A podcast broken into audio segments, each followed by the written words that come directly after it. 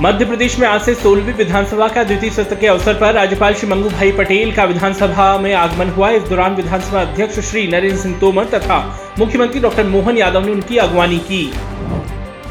मुख्यमंत्री डॉक्टर मोहन यादव आज मध्य प्रदेश विधानसभा सत्र के पहले दिन विधानसभा अध्यक्ष श्री नरेंद्र सिंह तोमर के कक्ष में गणमान्य जनप्रतिनिधियों के साथ कार्य मंत्रणा समिति की बैठक में सम्मिलित हुए।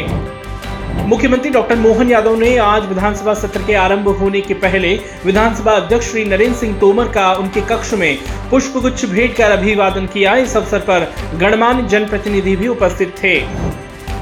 विधानसभा अध्यक्ष श्री नरेंद्र सिंह तोमर के कक्ष में मुख्यमंत्री डॉक्टर मोहन यादव तथा कार्य मंत्रणा समिति के सदस्यों ने हरदा पटाखा फैक्ट्री दुर्घटना में दिवंगतों को दो मिनट का मौन रखकर श्रद्धांजलि अर्पित की गई।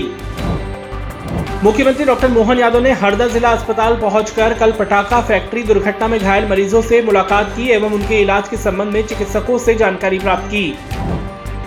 मुख्यमंत्री जी ने कहा है कि कल पटाखा फैक्ट्री हादसे में घायल हुए नागरिकों से आज जिला अस्पताल हरदा में मुलाकात कर उनकी कुशल क्षेम पूछी एवं डॉक्टरों को समुचित उपचार के निर्देश दिए।